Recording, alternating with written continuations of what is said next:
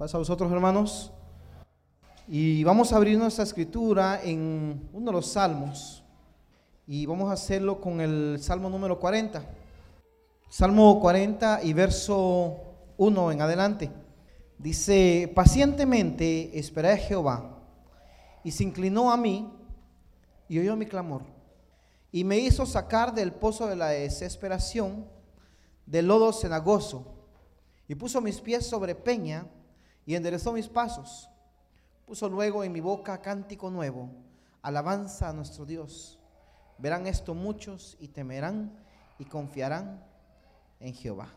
Verso 4 dice, bienaventurado el hombre que puso en Jehová su confianza y no, no miró a los soberbios ni a los que se desvían tras la mentira. Vamos a dejarlo ahí. El título de nuestro tema eh, en esta tarde es Dios, nuestra esperanza. Cuando nosotros ponemos nuestra esperanza en algo o en alguien, primero, ¿qué es esperanza? No? Esperanza es confiar en alguien, es esperar que alguien nos responda, es eh, cuando hemos perdido tal vez todo, ¿verdad? Y decimos, pero todavía tengo la esperanza, ¿verdad? De esto o de lo otro. O le decimos a una persona a veces, era la única, la última esperanza que tenía, era que tú me ayudaras, ¿verdad? A veces nuestras esperanzas puestas en alguien son correspondidas de la manera que nosotros queremos, de la manera que nosotros esperamos, ¿verdad? La esperanza que nosotros tenemos la vemos hecha realidad, porque confiamos en alguien y ese alguien nos ayuda. Y entonces nuestra esperanza ahora luego se convierte en, realidad. Pero en muchas otras ocasiones, por ejemplo, eh, algunos padres ¿no? que han depositado la esperanza en sus hijos. Y decían, yo tenía la esperanza que mi hijo fulano o que mi hija hiciera tal cosa por mí. Pero a veces las cosas no salen como nosotros quisiéramos, ¿no? Y entonces vemos truncada nuestra esperanza porque pusimos nuestra confianza, nuestra esperanza, nuestra vista en algo y nos aferramos a eso y queríamos que algún día nuestra esperanza se hiciera realidad. Y cuando estamos pasando por aflicciones, por diferentes problemas, ponemos también nuestra esperanza y nuestra esperanza es que alguna vez el dolor, el problema, eh, lo que estemos pasando termine. Y esa es nuestra esperanza.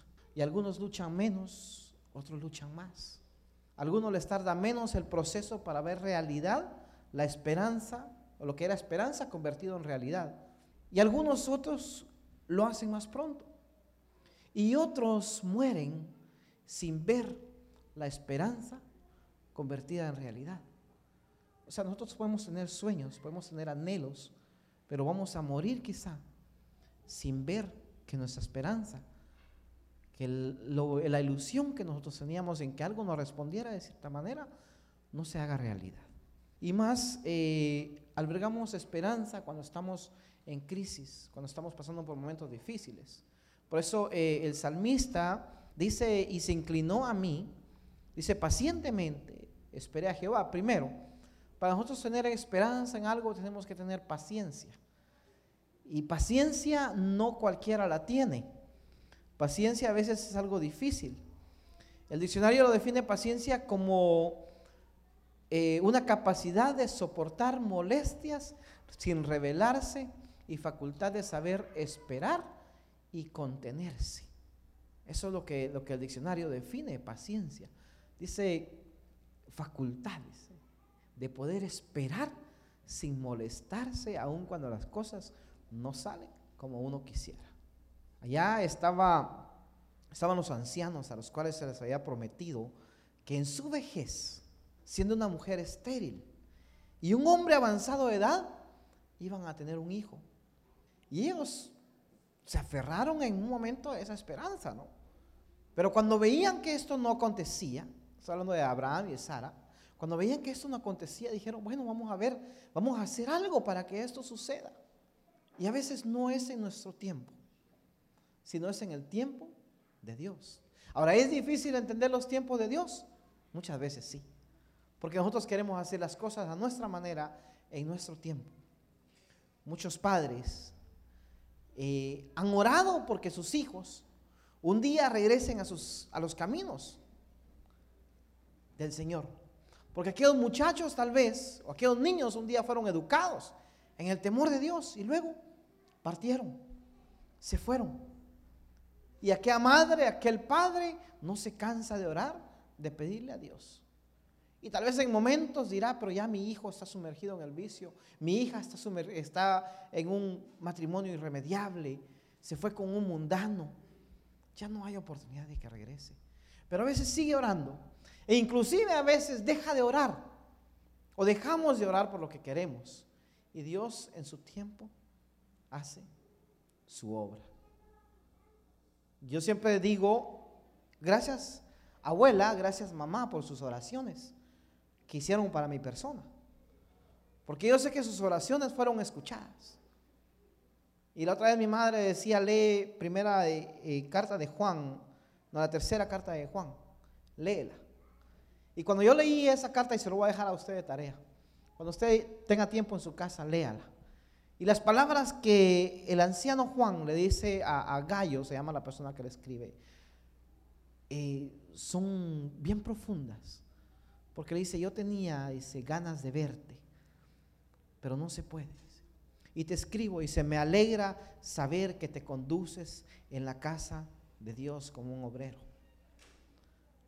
Y en lo último le dice, tenía muchas otras cosas que decirte, pero no quiero decírtelas por una pluma, quiero decírtelas en persona. Y cuando yo leía esa carta, me sacó lágrimas porque dije, mi madre tiene la esperanza de verme un día. Ella guarda ese anhelo de verme un día y decirme las cosas en persona. Pueda que se le haga realidad su esperanza. Pueda que ella no tenga la dicha de poderme decir esas cosas en persona. Pero ella tiene una esperanza. Solo Dios sabe si esa esperanza se va a hacer realidad o no. Pero en otro tiempo su esperanza era otra. En otro tiempo su esperanza era que su hijo un día o que sus hijos un día regresaran y reconocieran a Dios como su Señor y Salvador. Hoy para honra y gloria de Dios tiene a dos de los hijos que ya hemos regresado. Pero faltan dos todavía. Y sin duda alguna ella sigue todavía orando para que esto acontezca. Entonces, ¿en dónde nosotros nos aferramos más a una esperanza cuando estamos pasando por dificultad. Y pasan los años y nosotros anhelamos ver muchas cosas. Y veo a nuestra hermana eh, Miriam, ¿verdad? Y digo yo, ¿cómo pasa el tiempo? Porque yo recuerdo que ella fue la que eh, peinó a mi esposa cuando nos casamos. Y pasó el tiempo y no la vi. Y hoy el Señor nuevamente la trae en su tiempo y le dice, hija, ve a la iglesia, ¿no? Y le pone en su corazón. Tal vez algunos hermanos la invitaron y el corazón de ella estaba en que sí, en que no, pero en su tiempo el Señor dijo, ahora es tiempo. El Señor tiene su tiempo, pero nosotros tenemos que hacer lo nuestro también. Nosotros tenemos que poner de nuestra parte porque tenemos que esperar primero pacientemente. Segundo, que cuando tenemos una esperanza en algo, tenemos que buscarla. Tenemos que luchar por esa esperanza. No es solo decir, yo tengo la esperanza de algún día tener una casita allá en mi país y no luchar por eso. Yo tengo la esperanza de que mi hijo sea un abogado y no luchar por eso. Yo tengo la esperanza de que mi hijo o mi hija sea un doctor o una doctora pero dejar que el Hijo haga todo. Por eso el salmista dice, se inclinó a mí, dice, y oyó mi clamor. Y oyó mi clamor. No dice, oyó lo que yo estaba orando, sino dice, oyó mi clamor. Porque hay oraciones que son en nuestra vida eh, el pan de cada día. ¿Verdad? Que oramos por los alimentos. Y son oraciones como las conversaciones que usted y yo tenemos muchas veces. Así a veces lo hacemos con nuestro Dios. Venimos a la casa del Señor, aquí a la, a la casa de oración, Y le preguntamos al hermano, paz hermano, ¿cómo estás? ¿Cuánto tiempo? ¿Cómo te ha ido? ¿Qué tal el trabajo? Que es una conversación que todos tenemos muchas veces.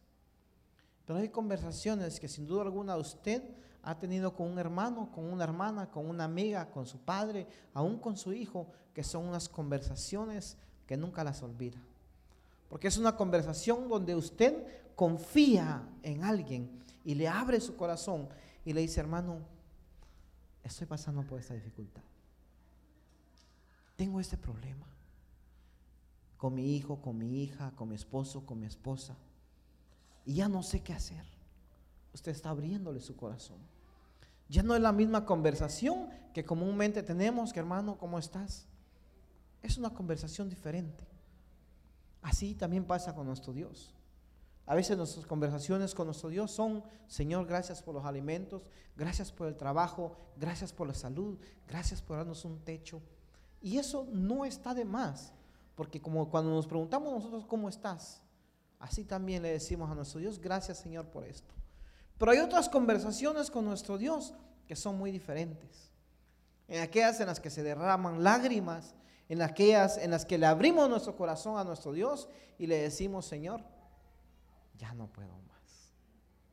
O a veces le decimos, Señor, muchísimas gracias. Gracias, gracias, gracias.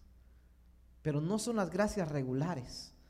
Son aquellas gracias que cuando tal vez usted estaba en dificultad, vino un hermano una hermana y le dijo, hermano, ten esto para que te ayudes. Y usted le da un abrazo y le dice, hermano, gracias. No sabes lo que estás haciendo conmigo. O cuando usted le llama por teléfono a alguien y le dice, hermano, gracias por llamarme. Así a veces le decimos a nuestro Dios también, Señor, gracias por lo que has hecho. No son las gracias regulares, son gracias de una, eh, un suceso que ha pasado que no es de todos los días. Es algo que nos ha marcado la vida. Entonces el salmista decía, él oyó mi clamor, dice, porque él estaba clamando. Y él dice, no solo lo escuchó, dice, sino se inclinó a mí. O sea, dijo, este tiempo es para David. Él era el salmista. Dice, este tiempo es para ti. A ver, te voy a poner atención. Porque pasa a veces que escuchamos a tantos, pero hay momentos en que nos dedicamos a una persona. Así es Dios también cuando le clamamos. Y aunque a veces pasa mucho tiempo y a veces hay hermanos, hay hermanas que piden y piden y piden. Y yo recuerdo, alguien decía, una hermana decía una vez, hermano, dice, tal vez yo, yo, lo he cansado, dice, de pedir por lo mismo pero no me voy a cansar de pedir. Y seguía pidiendo por algo. Así también hubo una mujer que derramó su alma delante de Jehová. Y aún un sacerdote la tuvo por borracha, la tuvo por ebria. Y le dijo, vete mujer. No sé qué te metiste, ¿verdad? Pero el Señor haga contigo conforme a su voluntad. Y ella pedía un niño. Un niño pedía a esa mujer con todo su corazón. ¿Qué es lo que ha pedido usted con todo su corazón? ¿Qué es lo, que ha pedido usted que ha derramado usted su alma? ¿O todavía no ha tenido esa experiencia de venir delante del Señor, derramar su alma, abrirle su corazón y decirle, Señor, esto es lo que yo quiero. Señor, esto es lo que yo anhelo. Esto es lo que pide mi corazón. Porque todos, todos tenemos sueños, tenemos ilusiones, tenemos esperanzas de algo. Algunos luchamos por ella, otros solo son esperanzas o anhelos de algo, pero no luchamos por ello. El verso 3 dice, puso luego en mi boca cántico nuevo, alabanza a nuestro Dios. Y verán esto muchos y temerán y confiarán en Jehová. Porque cuando nosotros ponemos nuestra esperanza en Dios y cuando Él nos responde, no tenemos otra cosa más que darle que a veces la alabanza, nuestros cánticos. Aquel hermano que usted ve que canta es porque de algo está agradecido con Dios. Y hay himnos que nos tocan, hay himnos que llegan a lo más profundo de nuestro ser, porque nos hacen recordar lo que pasamos o a veces lo que estamos pasando. Y entonces eso es lo que hace cuando ponemos nosotros nuestra esperanza en el Señor, que nos hace a nosotros responderle a Él en cántico. Y ponemos nuestra esperanza en Dios más que todo cuando digo estamos pasando por dificultades, ¿verdad? Por problemas. ¿Y quién no ha pasado por dificultades o problemas? Por problemas, por crisis de diferentes formas, ya sea financieras, sea matrimoniales, sean familiares, sea de padre a hijo, o sea una crisis en un empleo. Pueda que tengas empleo, pero tal vez no estás contento con el empleo que tienes. Porque no es solamente a veces tener un trabajo, sino es que te sientas también bien en el lugar donde estás trabajando. Entonces, de diferentes crisis, inclusive el rico pasa por, por problemas, por crisis. A veces pareciera que el rico lo tuviera todo, ¿no? Dice uno, wow. Y más cuando uno eh, hemos tenido la oportunidad, tal vez alguno día, trabajar a esas casotas y uno dice, ja, mira, con este corredor suficiente para mí. Con el basement, con la sala de juegos que tiene el niño de ahí. Eso es suficiente. Yo, ¿para qué quiero más? Hay a veces son dos personas las que viven ahí y unas casotas tremendas y uno dice, mira, pero esas personas también pasan por crisis. Y algunos muchachos por ahí dicen, es mejor, dice, que la felicidad, el dinero no es la felicidad, dice, pero yo prefiero llorar en un Lamborghini. Pero a veces el que tiene eso no es feliz. Y hemos escuchado de personas que se quitan la vida, personas pudientes, personas que tienen dinero, otros que se sumergen en las drogas. ¿Por qué? Porque no encuentran en el dinero la felicidad que estaban buscando, porque pusieron su esperanza en otro lugar. Eh, Salmo mismo ahí cerquita, 37, el capítulo 1. Nos da un consejo acerca de esto cuando veamos nosotros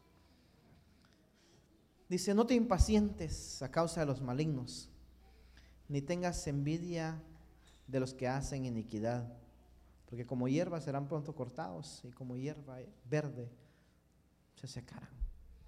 No nos impacientemos cuando veamos que aquel sí pudo y nosotros no pudimos, porque nosotros debemos poner nuestra esperanza, nuestra confianza en el Señor.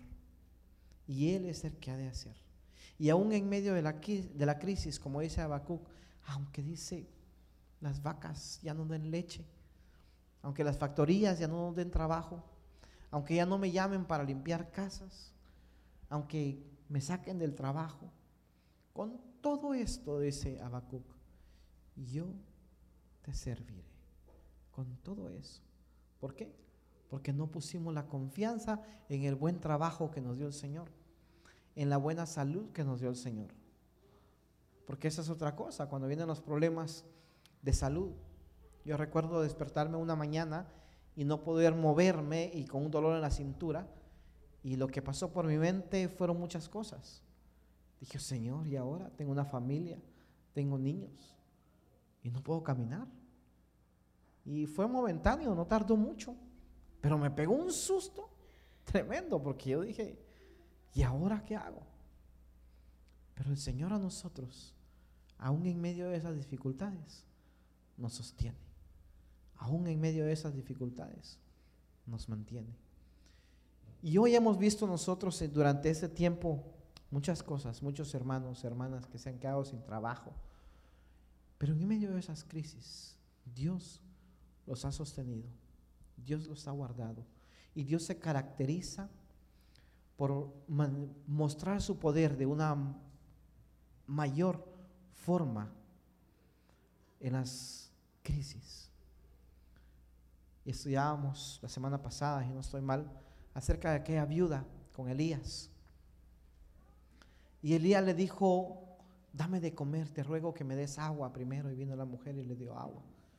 Después le dijo, te ruego que me des algo de comer. Y le dice ella, lo, lo último que tenía eso es lo que tengo. Y lo iba a cocinar ahora para mi hijo y para mí y después dejarnos morir. Y le dice, el Señor ha dicho que no hay que faltar contigo si me das ni la harina ni el aceite. No va a faltar. Y así lo hizo, en medio de la crisis.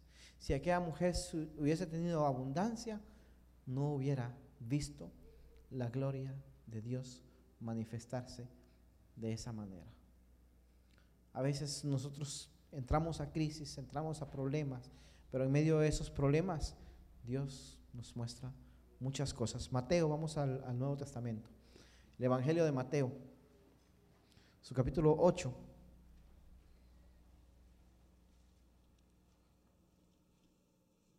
Y esos eh, son unos eh, una historia bastante conocida. Verso 24.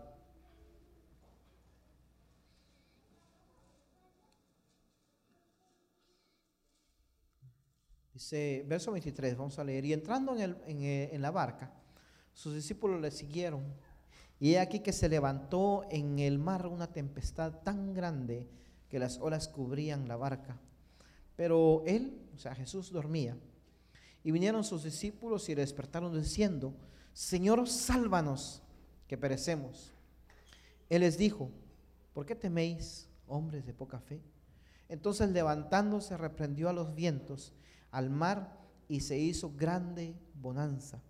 Y los hombres se maravillaron diciendo, ¿qué hombre, qué hombre es este que aún los vientos y el mar le obedecen? Ellos estaban tranquilos. ¿Estaba Jesús con ellos? Sí.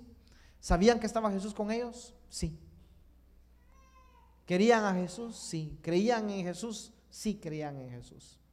¿Tenían el testimonio de Jesús a esas alturas? Esos hombres ya tenían el testimonio de Jesús.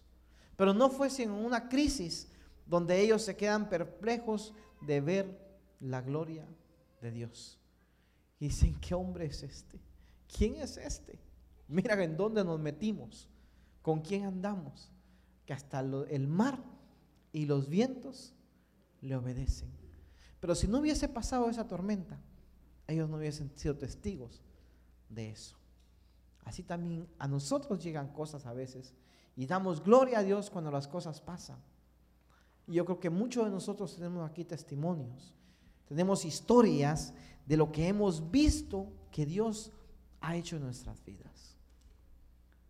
¿Por qué? Porque un día pusimos la esperanza en ese Dios, pusimos nuestra fe en ese Dios y Él no nos falló y Él no nos defraudó. Porque decía al principio, a veces ponemos la esperanza en alguien más y nos queda mal. Y ponemos nuestra esperanza cuando estamos pasando por dificultades, por problemas. Y Dios nos dice que nada de lo que pasa en esta vida es para siempre. O sea, el dolor, por muy profundo que sea, no es para siempre. Ahora, no es lo mismo que yo le hable a usted de algo que usted está pasando cuando yo no lo he pasado. Porque yo no puedo sentir su dolor. Pueda que me conmueva, pueda que me saque las lágrimas por lo que usted esté pasando. Pero yo no voy a saber la magnitud de su dolor, de su vacío, de sus noches, de sus momentos de tristeza. Pueda que usted me diga, yo me conmueva, pero no voy a sentirlo como usted lo siente.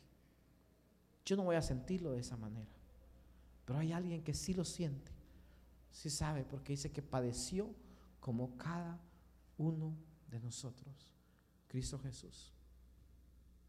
Y Dios, su Padre. Porque aquellos que han perdido un hijo, Dios por tres días su hijo pereció. Y sufrió vituperios. Y sufrió la muerte y muerte de cruz. Y Dios sabe cuál es el dolor. Y he hablado con algunos hermanos, a veces con unas hermanas que han pasado por esa tragedia y le digo yo, ¿cómo se, cómo se pasa? ¿Qué piensas? ¿Qué sientes? ¿O qué siente? Y dice, no, nunca se olvida. Nunca se olvida.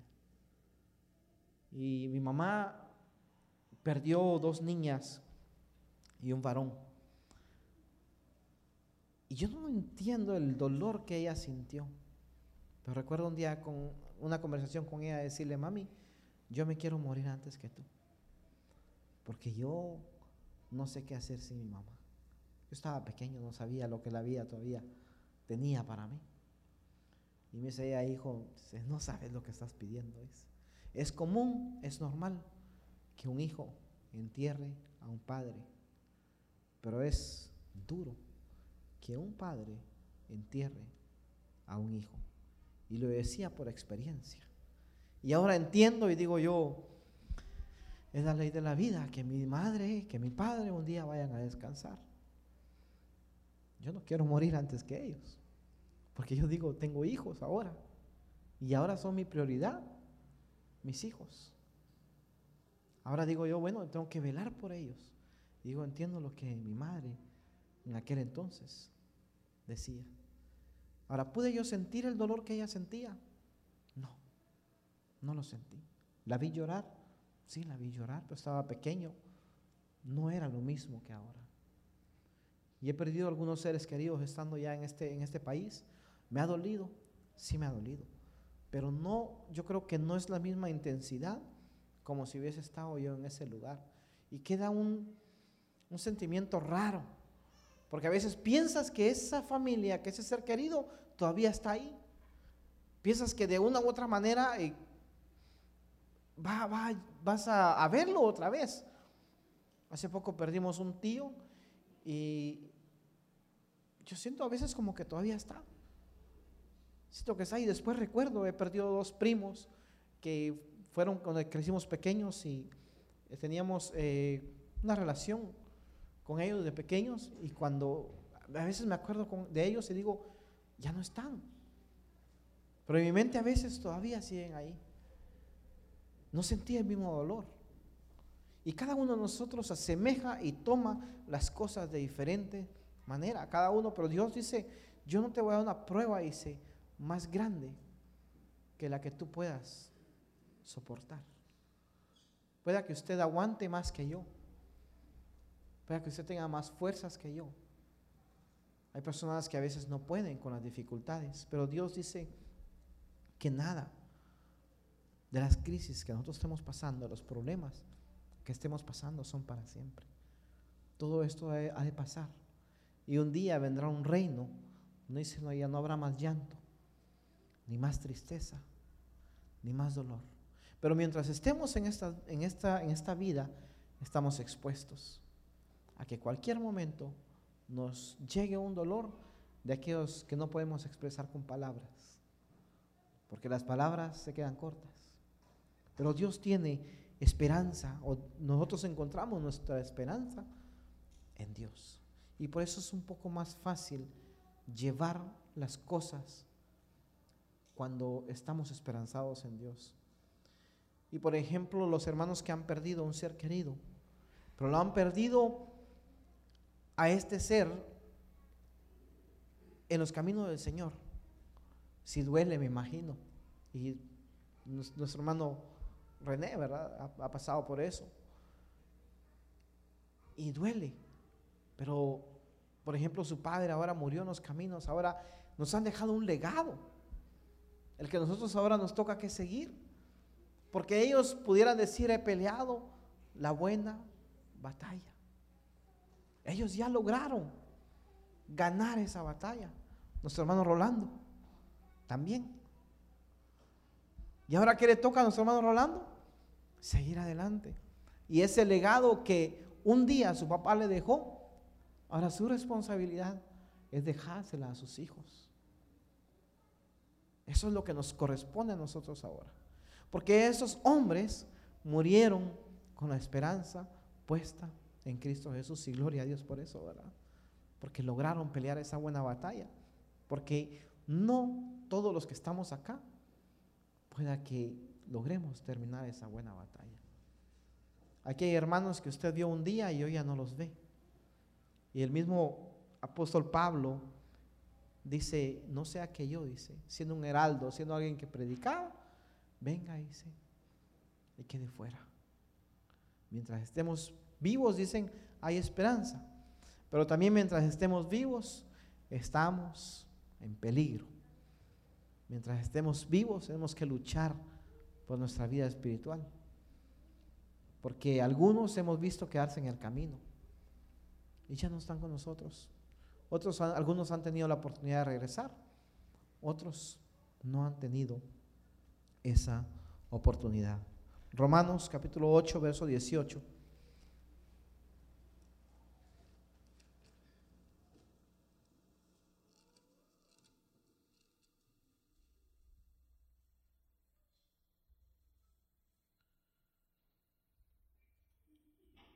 ¿Lo tienen hermanos? Pues tengo por cierto, dice, que las aflicciones del tiempo presente no son comparables con la gloria venidera que en nosotros ha de manifestarse. Porque el anhelo ardiente de la creación es el aguardar la manifestación de los hijos de Dios. Porque tengo consciente, y estoy consciente, de que las aflicciones de esta vida no se comparan, no se comparan con la gloria venidera. Y yo le digo, hermano, yo no sé su problema. Hermana, yo no sé su dificultad. Yo no sé contra qué usted esté luchando. Usted tal vez no sabe también contra qué lucho yo día a día. ¿Cuáles son nuestras aflicciones? Y conforme el transcurrir de los años, a veces las aflicciones no disminuyen, sino a veces crecen. Y hay más. Y pueda que uno diga, ay, cuando era joven era diferente. Como le decimos ahora a nuestros hijos. Nosotros le decimos a nuestros hijos, no hombre, le decimos, ¿de qué te preocupas? En disfrutar ahora tu edad, porque van a venir tiempos en los que vas a tener que preocuparte por esto, por lo otro, por aquello. Ahora disfrutar. Pero tal vez en nuestra vejez, si Dios nos permite, vamos a decir, cuando estaba joven o joven adulto, ¿verdad? Porque yo me siento joven, pero yo sé que ya, ya voy más. El tiempo va caminando, ¿no? Y entonces decimos una cosa, pero con todo lo que nosotros, cada uno de nosotros vaya cargando, vaya padeciendo. Dice que las aflicciones de este mundo no se comparan con la gloria venidera. Y entre todos los que estamos acá hay de los que han sufrido más que otros. Pero por muy fuerte que haya sido o que sea su dolor, recuerden que no se compara ese dolor con lo que ha de venir un día. Como cuando tal vez usted tenía el anhelo de venir a este país y cuando lo logró tal vez pasó por dificultades.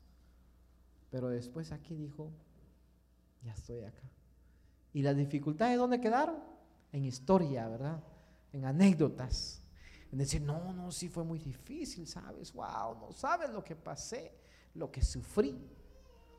Pero hoy estoy acá y ahora toca disfrutar o luchar por lo que ha venido a este lugar. Pero así también me imagino yo, será el reino de, wow, todo lo que pasé, todo lo que sufrí, pero hoy estoy acá. Valió la pena. Por eso hay un himno que hay un coro que dice, vale la pena servir a Cristo. ¿Cree usted que vale la pena, hermano? Amén. Vale la pena. ¿Le ha sido fácil siempre adorar a Dios? Algunas veces sí, otras veces se ha hecho un tanto difícil. Pero cuando vemos las bendiciones decimos, ha valido la pena, ha valido la pena. Y yo creo que Dios tiene muchos planes para nosotros y de hecho Él dice, Jeremías dice, pensamientos de paz, dice, son los que yo tengo para vosotros. Planes, planes buenos, dice el Señor, donde voy a crear un cielo nuevo y una tierra nueva. Porque todas las cosas, dice, han pasado a la historia. Y aquí todas las cosas, dice, son hechas nuevas. Son los planes. O sea, el Señor es un Señor arquitecto, es un Señor todopoderoso, es un Señor que antes de poner al hombre sobre la faz de la tierra, él primero le había preparado un paraíso. No es como a veces nosotros los, los humanos, que a veces primero tenemos las cosas y después estamos buscando dónde acondicionarlos, ¿verdad? Primero tenemos al bebé y después que si la cuna, que si esto, que si lo otro, que si aquello, que si, ¿qué vamos a hacer? No, el Señor no. El Señor es un, un Dios que se previene. Y antes de ser el ser humano, primero hizo la creación. Y después le dijo, aquí está, tu creación, disfrútala. Enseñoréate sobre los peces del mar, sobre las bestias del campo eso es para ti. Así es el Señor. Y así tiene sus planes ahora.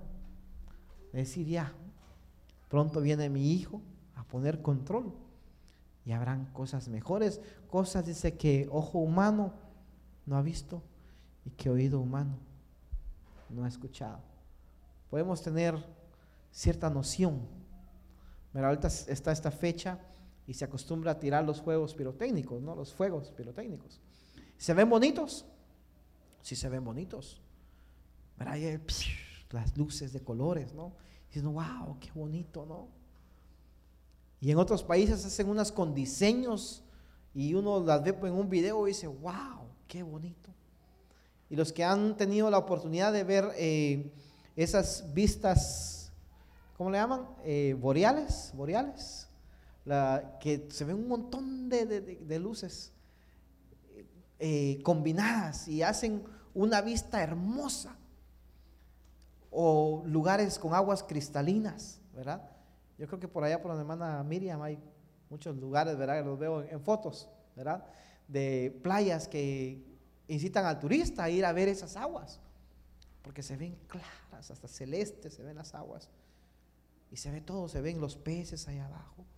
Los videos que vemos de los arrecifes, a veces, cómo se ve eso de hermoso. Digo yo, si el Señor promete una tierra nueva, va a ser mucho más hermoso que todo eso. Por eso dice lo que es ahora no se compara con lo que ha de venir. Salmo. Eh, vamos a, de regreso a Salmo y vamos a hacerlo ahora en el capítulo 4. Y aquí nos da un consejo el salmista, que nosotros logremos conciliar esto a veces nos cuesta por nuestras dificultades. Salmo 4, 8. En paz me acostaré y asimismo dormiré, porque solo tú, Jehová, me haces vivir confiado. Eso es cuando ponemos nuestra esperanza en Dios. Porque por medio de lo que estemos pasando, es el que se va a manifestar en nuestras vidas. Y digo, hay personas que van a ver sus esperanzas antes de morir convertidas en realidad. Otras personas ya la han visto, algunos de nosotros ya lo hemos visto. Otros tal vez no vayamos a ver ciertas cosas que anhelamos. Pero la esperanza mayor que debemos tener es obtener la vida eterna y obtener esa vida eterna va a ser lo mejor que nos pueda pasar. Ya sea en esta vida, si el Señor Jesús viniera ahora, o sea, en la resurrección de los muertos. Esa es la mayor esperanza que nosotros debemos tener en nuestros corazones. Para que podamos conciliar ese sueño y decir en paz, me acostaré y así mismo dormiré, tanto en el sueño literal como en el sueño de la muerte. De que si tenemos minutos, horas, días para pensar o para recibir o para que la muerte llegue a nosotros, podamos decir nosotros, en paz me acostaré y así mismo dormiré. Como aquellos ancianos que han luchado, han peleado la buena batalla y cuando les llega su hora, dicen, no hijo, no hija, ya, se llegó la hora. Sin duda alguna de ellos se van en paz porque dicen, he peleado la buena batalla. Y así mismo dormiré y así duermen. Pero aquel que tuvo conocimiento y no pudo acercarse, le queda, muere en agonía, muere en angustia. Y aún le queda angustia a sus seres queridos. Porque dice uno no se arrepintió. y conoció, tuvo la oportunidad, pero no lo quiso hacer. Entonces no puede dormir con esa paz y ni siquiera deja dormir a sus seres queridos con paz tampoco. 40, Salmo 40, capítulo 40 y verso 13.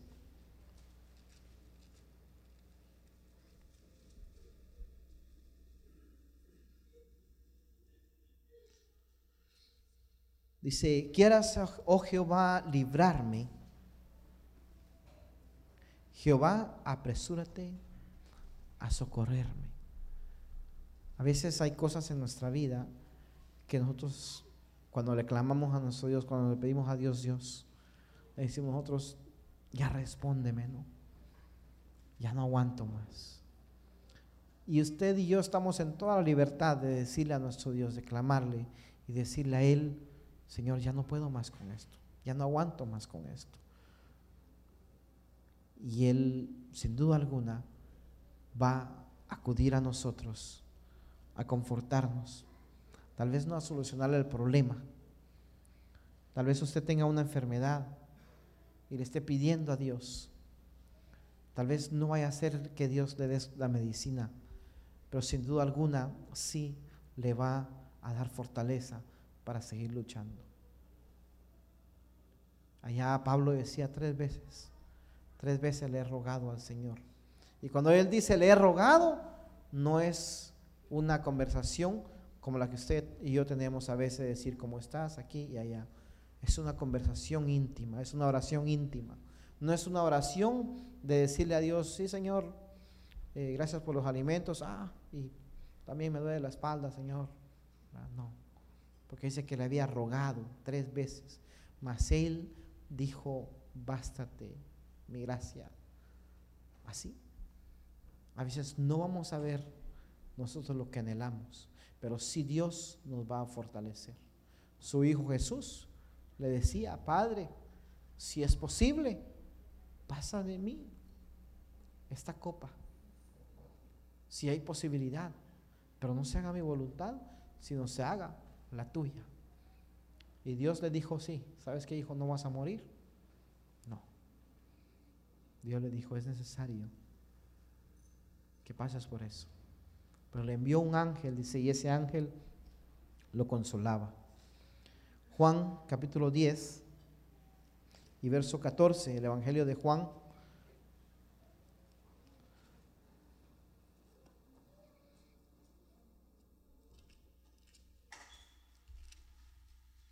Capítulo 10 y verso 14.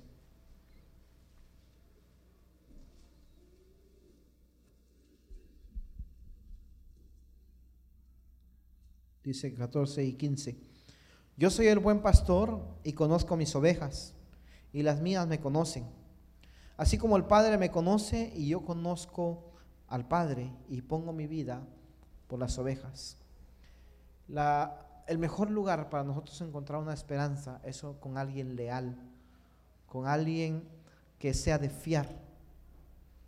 Porque usted y yo, yo creo que sabiamente no vamos a poner nuestra esperanza en alguien que nosotros sepamos o que tenga mala reputación.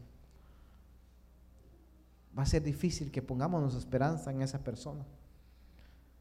Pero sí podemos poner nuestra esperanza en aquel pastor que da su vida por las ovejas. En Él sí la podemos poner. Y que no solo lo dijo, porque una cosa es decirlo, ¿verdad?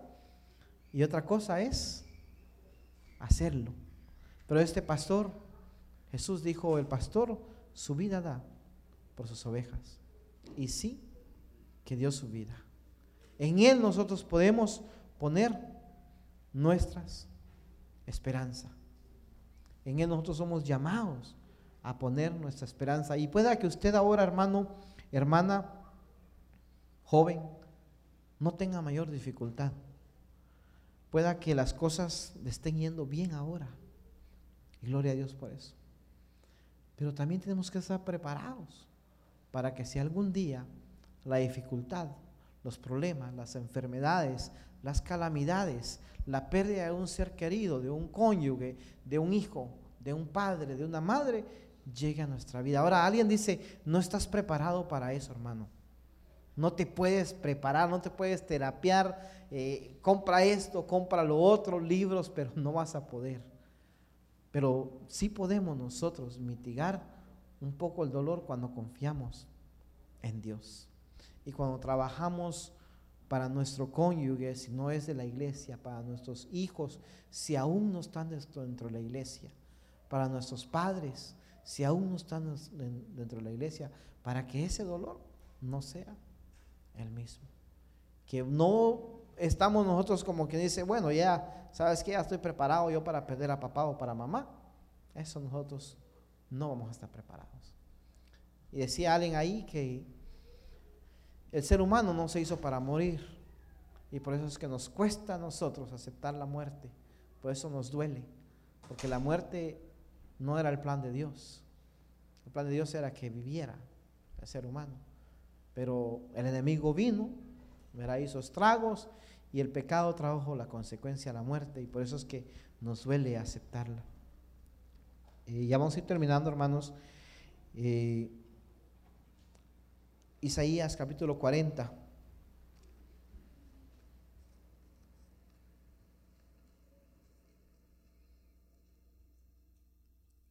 Y su verso 31.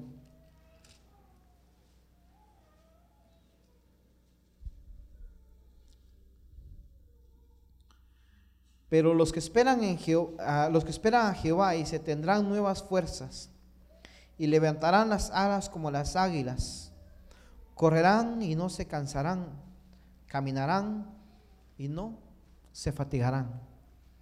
Dice así, como las águilas, dice, un día van a levantar vuelo. Y yo creo que la mayoría de nosotros sabemos el proceso de un águila, ¿no? Cuando va a rejuvenecer, arrancarse el pico, arrancarse las garras, desplumarse y se va hasta lo más alto y es doloroso el proceso. Yo no conocía un águila hasta hace poco que tuve la oportunidad de verla en, un zoológico. Y tienen unas alas inmensas, que cuando las tienen son de mi tamaño. Así, cuando la vi, wow, Dios es un águila, qué tremenda. Y todo eso ella se lo arranca y sus garras se las quiebra en la piedra y después empieza a rejuvenecer. Nosotros vamos a pasar por un proceso también, muchas veces de dolor pero un día, como esas águilas, dice, hemos de correr y no nos vamos a fatigar. Romanos capítulo 15 y verso 13, hermanos. Romanos capítulo 15, verso 13. Y hermano, en medio de su dificultad, en medio de su problema, tal vez usted ya encontró un amigo, una amiga, un hermano o una hermana en quien confiar y en quien exponerle usted su caso y decirle, mira, yo estoy pasando por esta dificultad. Tal vez ya se lo expuso al Señor. Tal vez ya usted derramó su alma delante del Señor. Tal vez todavía sigue cargando con eso, sigue llevando eso. Pero el Señor, eh, Romanos, eh, Pablo le decía eh, esto a, a, su, a los que iban a leer allá en Roma. Y ahora nos dice a nosotros. Y el Dios de esperanza os llene de todo gozo y paz en el creer, para que abundéis en esperanza por el poder del Espíritu Santo. Que nuestra esperanza, hermanos, no merme, que nuestra fe no merme, sino al contrario, crezca, que abundemos en eso. Que cuando alguien venga a nosotros con dificultades, nosotros también podamos consolar con el mismo espíritu que nosotros somos consolados. Pasa a vosotros, hermanos.